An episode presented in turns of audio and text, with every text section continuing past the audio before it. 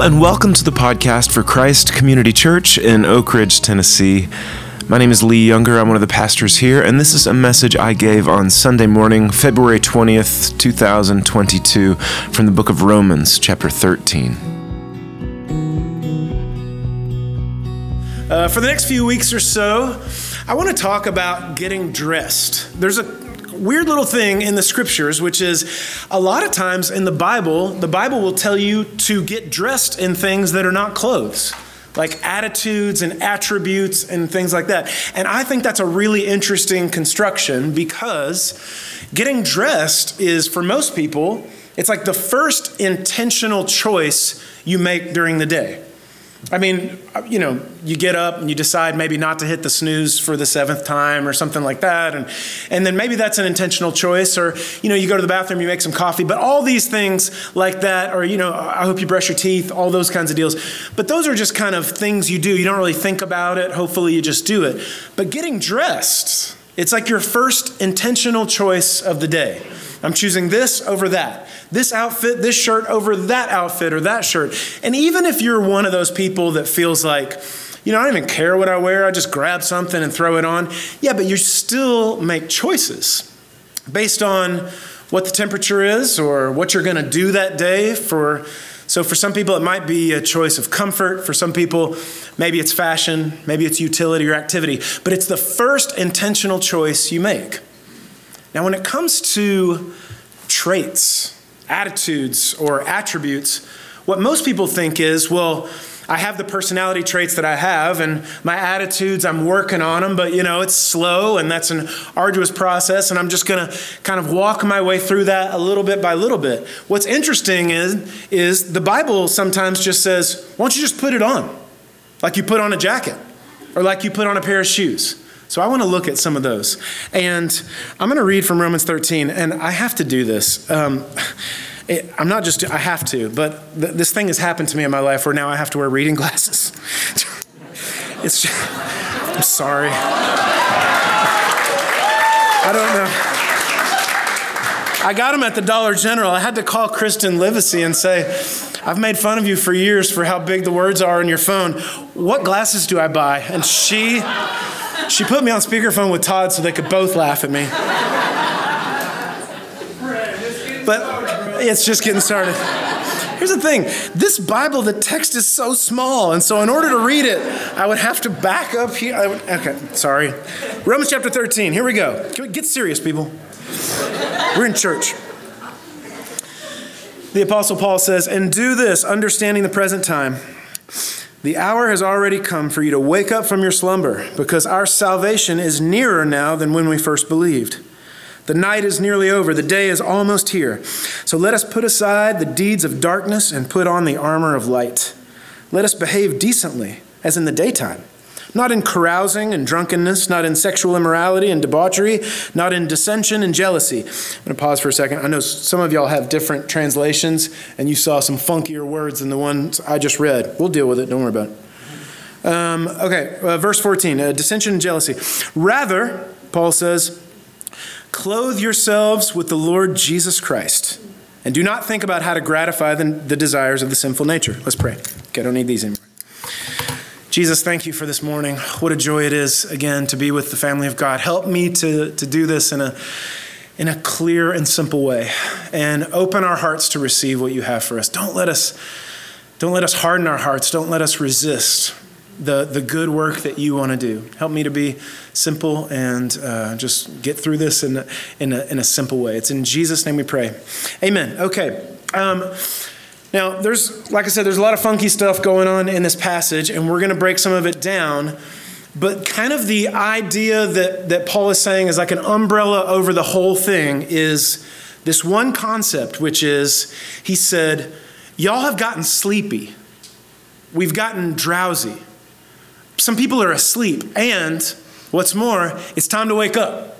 Like the sun's coming up, the alarm clock is going off, it's time to wake up.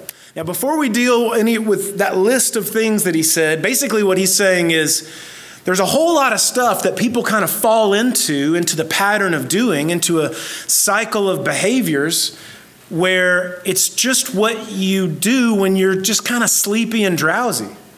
Some places where you ought to be kind of tight and in shape, those knots have loosened. Those things have, have kind of slipped. Um, some places where you ought to be in shape maybe have gotten a little out of shape, a little drowsy, a little sleepy. And as a result, you just kind of fall into the natural, normal things that you do that you think are going to fill you up and make you feel stuff. I think the human heart is always in search for these things. What's going to fill me up and where can I feel something? And we've got some natural places that we just tend to go, and we especially go there if we are kind of out of shape, if we are a little sleepy and drowsy. Now, I know we're all tired of talking about it, and we're all tired of hearing about it, and we're definitely tired of thinking about it. But just for a second, let's talk about the coronavirus for a second, just a second, okay? And please don't roll your eyes or tune me out, just for a second. And I need your help here. In the past two years, is there anybody in this room who feels like I've gotten a little sleepy in some places in my life? Anybody? Yes. Anybody feel like there's some places in my life where I'm a little drowsy and a little out of shape? Um, I think this is all of us. I think this has been a time where it's been easy to let some places in our life go to sleep, right? To, to let some knots loosen up. Some places where we would have been tight and in shape and, and ready to move, we are slogging through because we've been asleep. There's a thing that's happened in the last two years that hasn't happened to people on a wide scale since like the Great Depression, which is this massive sense of scarcity. And it's a thing that makes people, when you're drowsy, turn to certain things. When you feel a sense of scarcity, and what I mean by like, like there's not enough of something. Like the thing that we've gone through in the past couple years, I don't know if there's gonna be enough work. I don't know if there's gonna be enough money. I don't know if there's gonna be enough toilet paper. I don't know if there's gonna be enough Fresca. Like, I don't know if you guys know how much this church runs on Fresca. And how many people come here during the week, like looking for a Fresca, and you can't find the stuff through the coronavirus every now and then. And this sense of scarcity, it has an effect on people that when I'm afraid that I'm not going to have enough of something, you know what I do? I grasp and clutch and keep and hold. So when you combine being sleepy and drowsy with a sense of scarcity, what you have is you have people who are looking for the same thing everybody's looking for, which is how do I fill up and how do I feel stuff? Well, then, if I'm sleepy and drowsy, I'm just going to go for the most natural answer to whatever I think is going to fill me up and I'm going to feel something. And when you combine that with scarcity, it's going to be stuff where I'm keeping it and I'm holding it and I'm grasping it. I don't want to lose it. Does that make sense?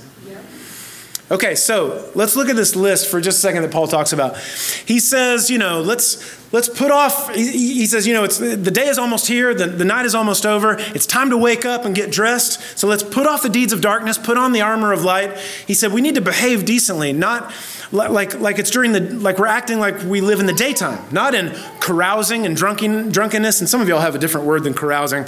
And uh, we'll just kind of leave that out there. But the original language, that word that we've translated carousing, or in your language, in your version, it might be something different, is literally just the word festival. And what he's saying is, he's talking about parties. And I mean those kind of parties. Like those crazy crunk parties where it gets turned all the way up. Like that's what he's talking about is like those wild parties. Like people are in these big parties, they're involved in all this drunkenness, there's all this sexual immorality.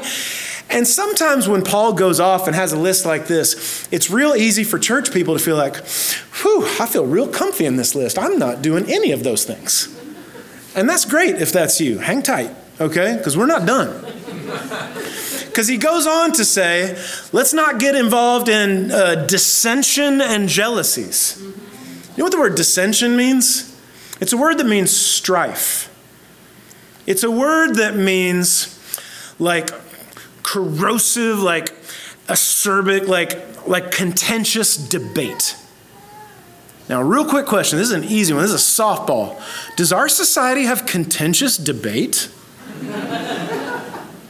Is that a real easy place for drowsy people to, to, to feel something and get all filled up and hot and bothered? Oh, yeah, absolutely.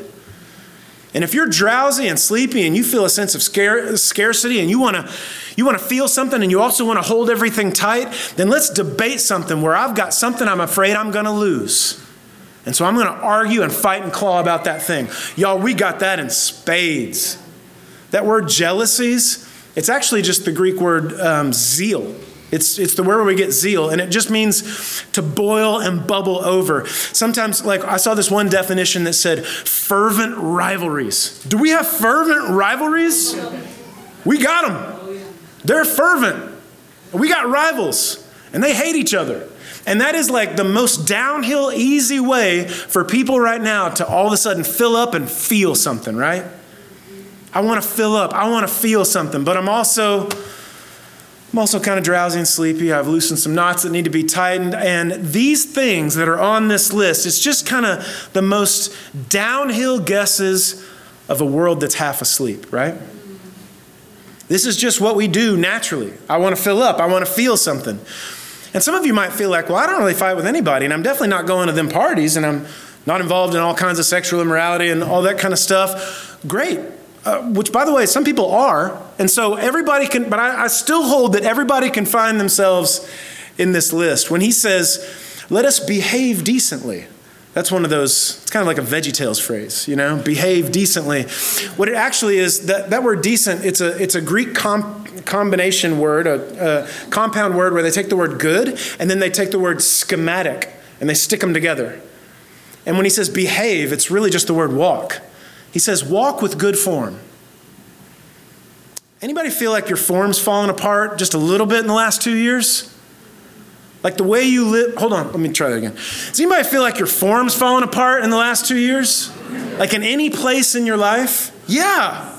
I feel like that's, there's so many places where what we've been through the last couple years, it's just like my form is just falling apart. We're supposed to walk with good form, good schematic. We're supposed to do that. He says that word um, that's, that's, that says it's translated debauchery. It's a word that's sometimes translated sensuality, and it just means to like reject restraint. And I'll tell you what, I can think of a few things in my life where I'm just like, I just gave myself permission to reject restraint in the past couple years. One of them is kettle chips. I'm just going to be perfectly honest.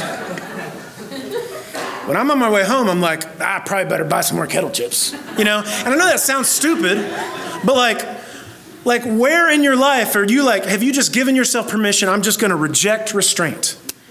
And that's because we're sleepy.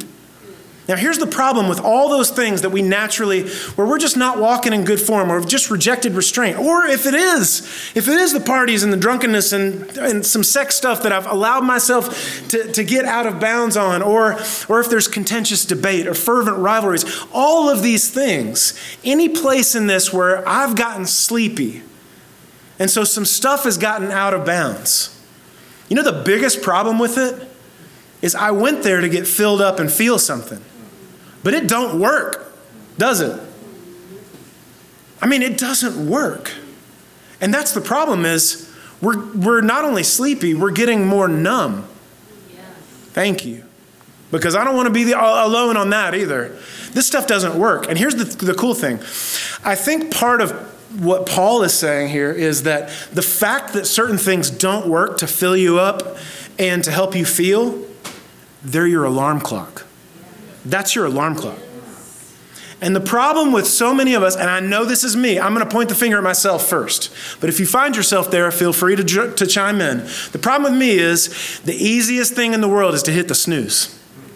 The alarm clock's going off. This doesn't work. I'm not filled up. I don't feel anything. Now, I want to I want to do something to kind of disinfect or defang some of the shame of uh, of this stuff because I I know how I would potentially be feeling if somebody was saying this to me and I was sitting where you are. And I want to say this about everything on this list because some of this stuff sounds really bad. Um, everything on this list makes perfect sense. It makes perfect sense. In fact, most of the sin stuff that people are ten- tempted to do, it makes perfect sense. And Jesus understands that you would want to do this, that if you're looking to feel something, that your heart and your mind would go to these places. That if you're experiencing scarcity, that you would grasp and claw for something that you can keep, something that's yours, and that you might fight for it. And that it would make you numb and that you would keep going back to it. It makes sense. The problem is it doesn't work. And that's your alarm clock. And what Paul is saying is hey, the sun's about to come up, the alarm clock's going up. Wake up and get dressed. Get dressed. Get dressed. But this time it's not an attitude or an attribute, it's weird. It's a person. He says, You're supposed to get dressed with the Lord Jesus Christ. And you're like, What? I mean, if you told me to like put on patience, that sounds like a Bible verse. And maybe I can figure out what that means or something, or, you know, dress yourself up in some humility. Okay, that's a Bible verse. That, that's something I could maybe get my head around. To put on the Lord Jesus Christ, to dress yourself with the Lord Jesus Christ, I mean, what are sounds like cosplay or something like that. Get, by the way, do you guys, th- this is going to be weird, but I'm just going to ask you to just go with me for a second, okay? Do y'all know what cosplay is? Where people dress up like a character they love from like a movie or a TV show or a video game or, or a book that they love or something. Like, has anybody ever been to a movie premiere and seen somebody like dressed up like Dumbledore or something like like you go to watch a Harry Potter movie and there's Dumbledore and you're like, yo, my man, Dumbledore. And He's got the wand and everything. Like, I don't know if you guys have experienced this. It's, it's really a trip. It's, it's really something. There's people that, uh, uh, Todd Black, who lives in Miami now, but Todd and Renee have come here for years. He has a cousin who years ago, like a decade ago, he lives in Cincinnati. He has, uh, he has, he's a season ticket holder for the Bengals before they were any good. Who Dey? Like before they were any good, and he always went to all the games dressed up as a stormtrooper and everybody just knew the Bengal stormtrooper, and it's Todd's cousin. It's just like some people think it's weird, and the Bengals fans are like, "Don't mess with our stormtrooper, man. That's our guy." And I think like every pro team now has a stormtrooper, but it all started with Todd's cousin. If you don't know this, cosplay started in 1930 in the United States. In 1930, I think it was in New York. It was either New York or Chicago. There was a science fiction convention, which I'm like, I don't even know there was science fiction in 1930, but there was, and there was a convention, and some dude showed up dressed like what he thought was like a futuristic spaceman. I wasn't there, but I guarantee you it was like the silver onesie with the V. You know, like I don't, I don't know, but I, you know it was. You know it was that outfit. And ever since then, people have been like, you know, some people are like, that's weird, and other people are like, that's super cool. And so people have been like making their own costumes. And by the time like 1970 rolled around and Comic Con, like the big convention where they celebrate comic books, happened, like tons of people were dressing up. And the problem is in 1970, you couldn't just Amazon, you know, like a Dumbledore outfit or Gandalf, you know, the gray, like that, and they wouldn't ship it to your house. You had to make that thing. You had to break out the sewing machine and the hot glue gun and the whole deal. And the thing about cosplayers is they love this character. They love this person. And so they pour all this creativity and this energy and, and they make it exactly, get everything exactly right. All the colors, all the, all the little details, because what they want more than anything is for one day, I want to walk around as Boba Fett. That's what I want. They're just like, for one day, yes, 364 days, I'm Ralph from accounting. But on this one Saturday of Comic Con, I'm the baddest bounty hunter in the galaxy, baby. And some people think that's weird, but other people are like, dude, that guy's the real MVP. Did you see that jetpack? Like he got it all right. He even got the dent in the helmet. Some people know what I'm talking about. And it's like, and these people pour this creativity and this energy into it because there's nothing that they want more than just for a day. I want to look through the visor of the helmet of Boba Fett. I want to see the world the way Boba sees it. And yes, I'm Ralph from accounting, but one day a year, I walk with that swagger of a bounty hunter. I walk like him, I see the world the way he does. Okay, follow me. Dress yourselves in the Lord Jesus Christ. Put on the Lord Jesus Christ. What if, like, and, and, by the way, this isn't as weird as you think, and there's some scriptural precedent for this. Because in 1 Corinthians chapter 11, verse 1, Paul said, Imitate me as I imitate Christ. And that word Im- that we've translated imitate, it's literally, the Greek word is mimic. Like, I'm mimicking Jesus, so you mimic me until you figure out how to mimic Jesus. There's some precedent for this idea. What if you cosplayed Jesus this week? And here's, I don't mean like sandals and a beard and stuff, okay? Let's not get weird. Plus, you don't know what he looked like. Neither do I. Neither does anybody. And by the way, a lot of damage has been done on that front by people guessing what Jesus looks like. Jesus never was and is not now white. Jesus was and is now a brown skinned man who was born in Lebanon, existed from before all eternity. But then once he was born in Lebanon, he has, he has been and always will be a brown skinned man from the Middle East. Don't try to dress up like him. That's not what I'm talking about. Okay, what would it be like to put on the Lord Jesus? I think there's a lot of stuff you could do with this, and I think it would be fun to sit around with people and dream about it. But here's what I've come up with I've come up with two things you could do. Number one, I think when people put on the Boba Fett helmet, it's because they want to see the world through that visor, okay? To see the world the way Jesus sees it. You know where you need to start with that? Is the mirror. If you're going to put on the Lord Jesus this week, you start in the mirror and you see you the way he sees you. Now, the way he sees you, is ridiculous, y'all. If I was to look in the mirror and cosplay Jesus and look at myself through his eyes, man, I would love what I see because he loves me. I mean, and I'm not talking about like he, you know, he's God, he has to, you know, like I, it's like somebody asked me one time. Uh, it was oh Paul, it was Zach. One time Zach asked me, Lee, do you listen to your own music that you like put out? And I was like, yeah. He was like, You do? It's not weird? I was like, If I don't like it, how do I expect anybody else to like Yeah, listen to my stuff. Cue it up on Spotify. I got a playlist, baby. It's good. It's good. but I'm not talking about that. I'm not talking about like, he likes me because he made me, you know, so technically he thinks it's good. No, no, no, no. Like, genuinely, he is like really into me. He like really likes me a lot. And by the way, he really likes you a lot. If you're going to cosplay Jesus this week, step one, if you're going to put on the Lord Jesus Christ, you need to radically accept you. And anytime you have some negative self thought and some negative self talk, you need to check yourself. You need to give yourself permission to stop yourself and say, hold on a minute. I am putting on the Lord Jesus. I'm actually pretty awesome. I don't know if you guys know it. I'm actually pretty lovable. I'm actually extremely acceptable, extremely wantable, and He loves me. That's where you need to start. And here's the really cool thing everything that was on that list that people kind of naturally fall into and do when they're, when they're sleepy and when there's scarcity and when they're afraid, all the stuff that we're naturally tempted to do. And y'all, this is a softball. I'm going to give you a chance to participate. Don't let me down.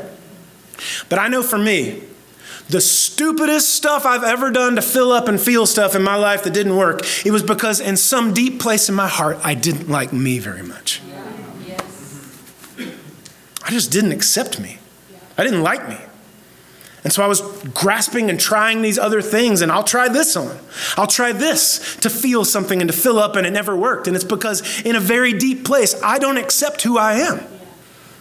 And if you started looking in the mirror and looking at yourself the way Jesus does, I mean, radical acceptance, crazy amounts of love for yourself, most of this list would just fall off. You would just drop it. Nobody would even have to tell you not to do it because you would already be walking with that swagger. Okay, second thing, real quick, um, and then we're done. Then we're going to take communion.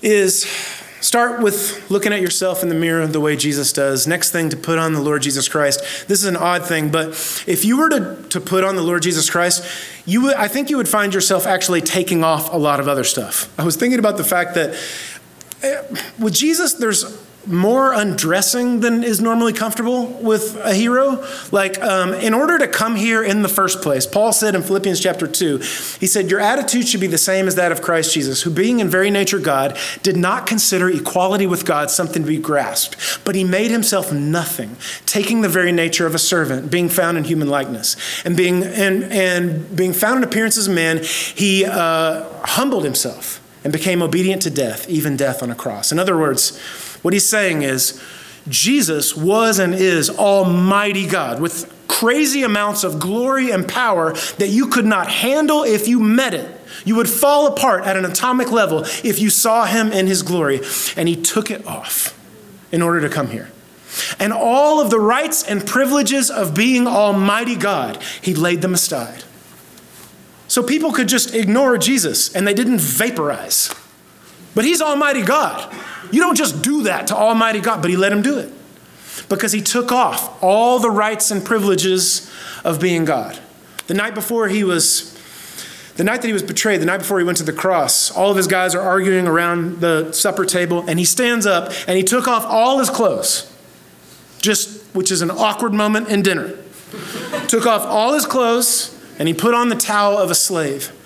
And then the Lord God got down on his knees and he washed their feet like a slave.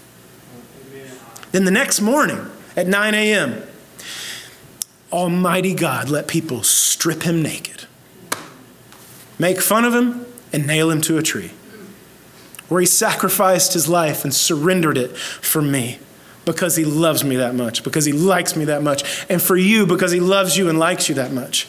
There's a whole lot of, of, of taking stuff off, of just surrendering and serving and sacrificing in Jesus. And the thing is, is that we look at that and say, well, yeah, he's Jesus. You know, he's like the most pious, the most holy. So that's why he serves so much. Can I let you in on a little secret? It's not that. What we're seeing here is that the smartest person who has ever existed, he wants the same thing all of us want. He wants to be filled up and to feel stuff. He wants to be happy. And you know what he did? He did a whole lot of laying down his rights, laying down his privileges, serving and surrendering and sacrificing. You want to know why? Because there is an unchangeable law in the fabric of this universe, and it goes like this Anyone who wants to keep his life will lose it. Anyone who wants to lose their life for my sake will find it. That is just as solid a law as the law of gravity. You walk off that roof right there, you're landing on Jack Lloyd's truck. Good luck. You can't keep yourself floating in the air. It's just a law. You're going to go down. And it's the same thing with holding on to your life versus giving it away. It's not just that Jesus was so pious and holy, so he served everybody, and I guess I will. No, he wanted to be happy. And he knows the way the universe works. You're seeing the smartest, most joyful person who's ever lived, who's ever been, is saying, This is how you do it. You want to be happy? You want to fill up? You want to feel something?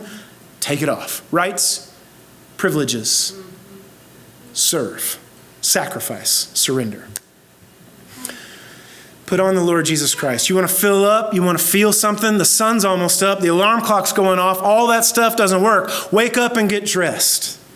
Love yourself like like you've never even thought about doing it before. Accept yourself radically like Jesus does. And then take off all the rights and the privileges and the arguing and the grasping and the keeping and serve and surrender. Find some way to do it this week. I guarantee you, you will fill up. I guarantee you, you will feel more than the other way. Amen? Amen. The night that Jesus was betrayed, he took a cup. The night that he took off all his clothes and he washed his disciples' feet, he put his robe back on and he took a cup and he took a piece of bread and he broke it and he said, This is my body. I'm doing this for you because I love you this much. I'm laying this all down because I want to be happy. Hebrews says, For the joy set before him, he endured the cross. He said, Every time you do this, I want you to remember something. Real life, real fullness is found in giving up, surrendering, laying it down. It's in love and surrender. Don't forget it. Every time you take this, remember. We want to invite you to come and take um, this communion as we remember him again. We do not ask that you're like a member of our church. We don't even know what that means. We don't have like a role or anything like that. But we do ask that you know that you've accepted the, the gift that Jesus offers. If you've never done it, and you know you need to be forgiven and you know you need Him, you can just say to Him in your heart right now, you can say, Jesus, I believe you came and died for me. I need it. I want it. I take your forgiveness and this new heart that you're offering. I want a life with you. And you can come up and take. And then let somebody know. All right, we invite you to come. What did you make me for? What are you calling?